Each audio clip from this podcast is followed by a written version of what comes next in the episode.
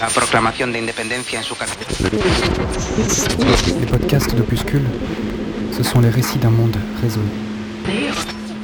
Un monde parallèle, un monde d'anticipation.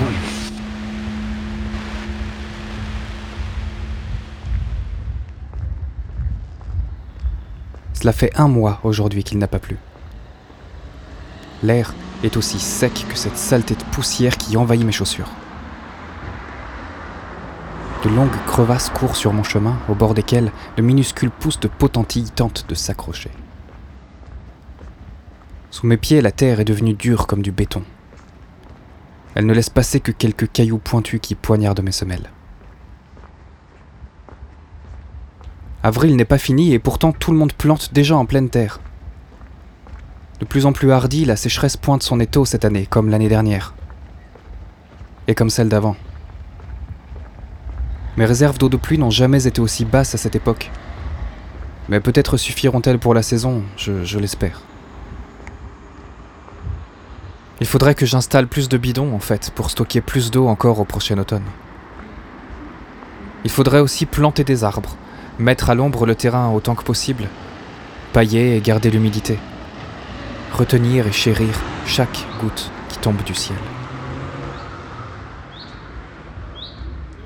Je vais passer au casier voir si le pépiniériste a répondu à mon message. Il me faut absolument des plants de pommiers, de poiriers et toutes sortes d'autres fruitiers que j'aimerais faire pousser. Et honnêtement, j'aurais bien besoin de son aide parce que je suis pas sûr de moi. Ça fait plusieurs semaines que je l'ai contacté, mais bien sûr la demande est folle aujourd'hui. Depuis qu'on a décidé de planter des vergers un peu partout dans la ville, les pépiniéristes du coin travaillent à flux tendu. On arrache le bitume dans pratiquement toutes les rues, on aère le sol pour créer des jardins partagés. Toutes les places ont été mises à nu et il a fallu creuser la terre à grands coups de pioche. Si l'on peut encore appeler ça de la terre. Tout est mort là-dessous. Et j'ai peur que la pollution ait trop souillé le sol.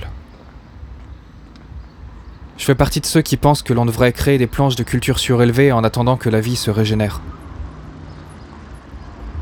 Mais pour économiser les matériaux qui se font rares, la plupart des gens décident de planter leur culture à même le sol. À grand renfort de produits chimiques et d'engrais, tant qu'il y en a encore. Je vais proposer au cercle de créer des forêts sur le modèle des travaux d'Akira Miyawaki. Il a développé partout dans le monde ces forêts qui aident à réguler le climat et semblent bien utiles pour dépolluer. Extrêmement denses, au point que l'on peut à peine y pénétrer, elles font tampon, retiennent l'humidité et servent de sanctuaire pour la faune sauvage. Ce sont des forêts primaires, rassemblant les essences d'arbres qu'il y aurait sur le territoire sans l'intervention de l'homme. Ces arbres seraient a priori les plus à même de pousser ici. Si l'on parvenait à créer un maillage dense de ces forêts sur la ville, on pourrait peut-être faire baisser la température d'un à deux degrés d'ici dix ans, en plus de mettre à l'ombre les bâtiments adjacents. Et puis si les autres villes faisaient cela aussi, ça pourrait même attirer la pluie, ça, vaut le coup de tenter. Laurent, le cordonnier de mon quartier, me soutient sur ce projet. Lui aussi redoute particulièrement l'aggravation de la sécheresse. Nous sommes tous les deux régulièrement représentants au troisième cercle.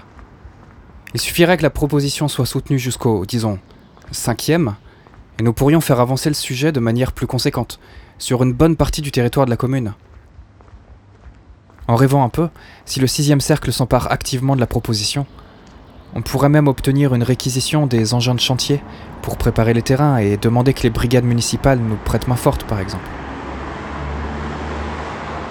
Tiens, j'en parlerai à Noémie. Elle est souvent représentante au quatrième cercle. Je la croise parfois sur le chemin de l'école. Elle est très sympa, mais souvent débordée. Seule avec ses deux enfants, elle enchaîne les assemblées et se bat d'ailleurs pour instaurer des dérogations de présence.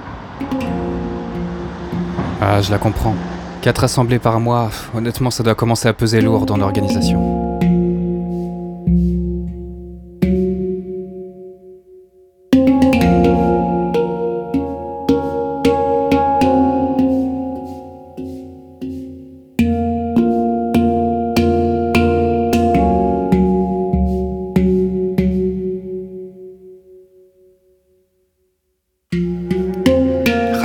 Taillé dans le tissu urbain.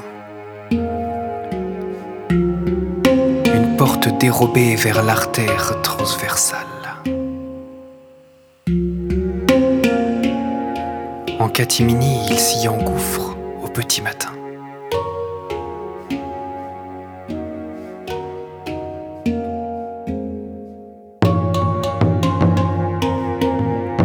Depuis les volets fermés, demi-lunes s'illuminent.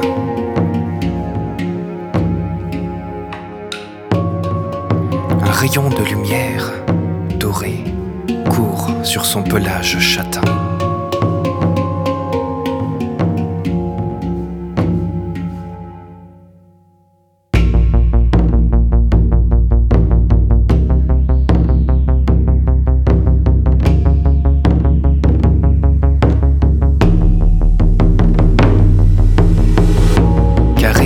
Pavés de ses griffes assassines.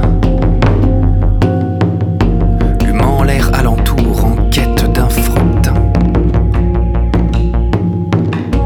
Aux aguets alors que le soleil éclot.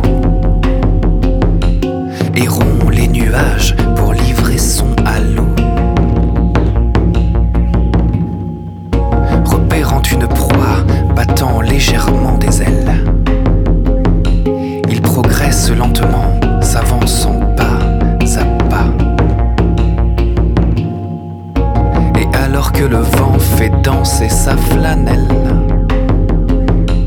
rafler la balle du jeu de paume fuit dans la gueule du chat.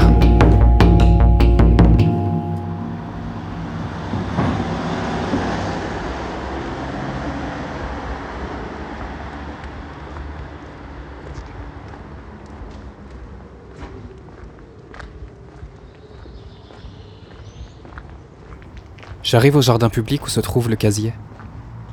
C'est devenu une vraie petite ville maintenant. Une jungle de boîtes en bois, plus ou moins regroupées par thématique. À l'origine, c'était un retraité qui trouvait le temps long et proposait ses services en bricolage. Il avait mis une urne à côté de la boîte à livres, dans laquelle on pouvait laisser nos coordonnées et dire de quoi on avait besoin.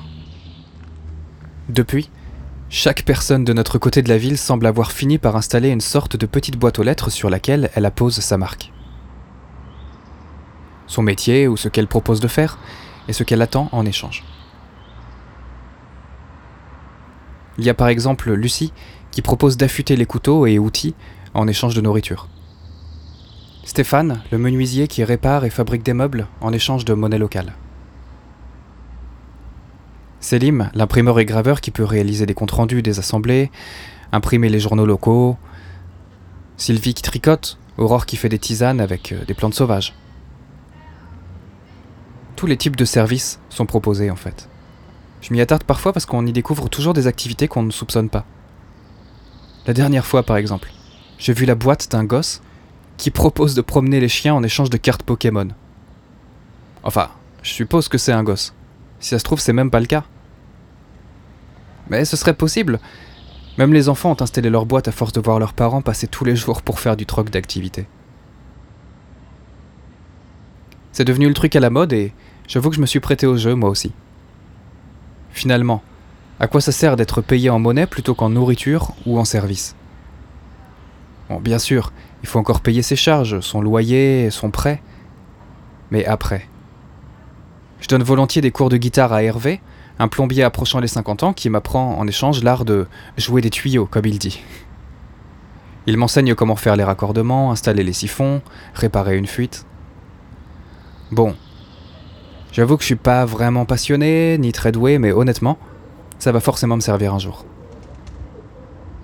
Le casier est rapidement devenu un lieu d'échange, de discussion, d'élaboration de projets. Les gens se sont regroupés par affinité et par proximité géographique. Pour être facilement reconnaissables, les boîtes se sont petit à petit parées de toutes sortes de couleurs. Et c'est magnifique sous la lumière dorée de cette soirée d'avril. Les herbes hautes ont envahi les interstices entre les boîtes, et les rayons du soleil couchant percent à travers, comme autant de vitraux d'une cathédrale végétale. J'ai planté quelques graines de lin à côté de ma boîte. Quand elles pousseront, elles l'orneront de petites fleurs bleu ciel.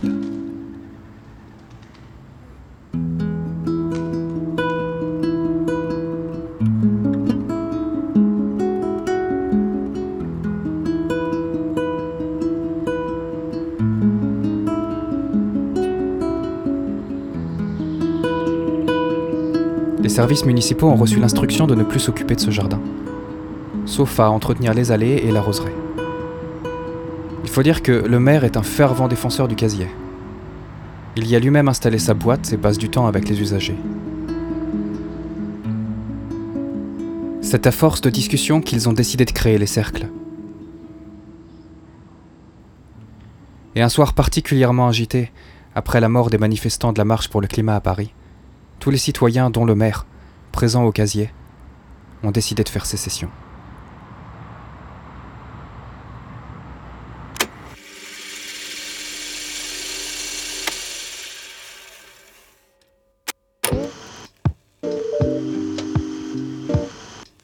La chanson que vous avez entendue s'appelle Rue du Charrier. Elle fait partie d'un parcours musical dans la ville de Bourges. Neuf chansons acrostiches et cinq textes poétiques explorent des lieux de la ville. Si ce podcast vous a plu, vous pouvez vous y abonner pour ne pas manquer les prochains épisodes.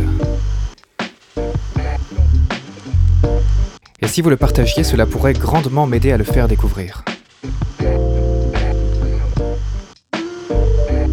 N'hésitez pas à vous rendre sur projetopuscule.com au pluriel pour connaître toute l'actualité du projet ou sur sa page Facebook.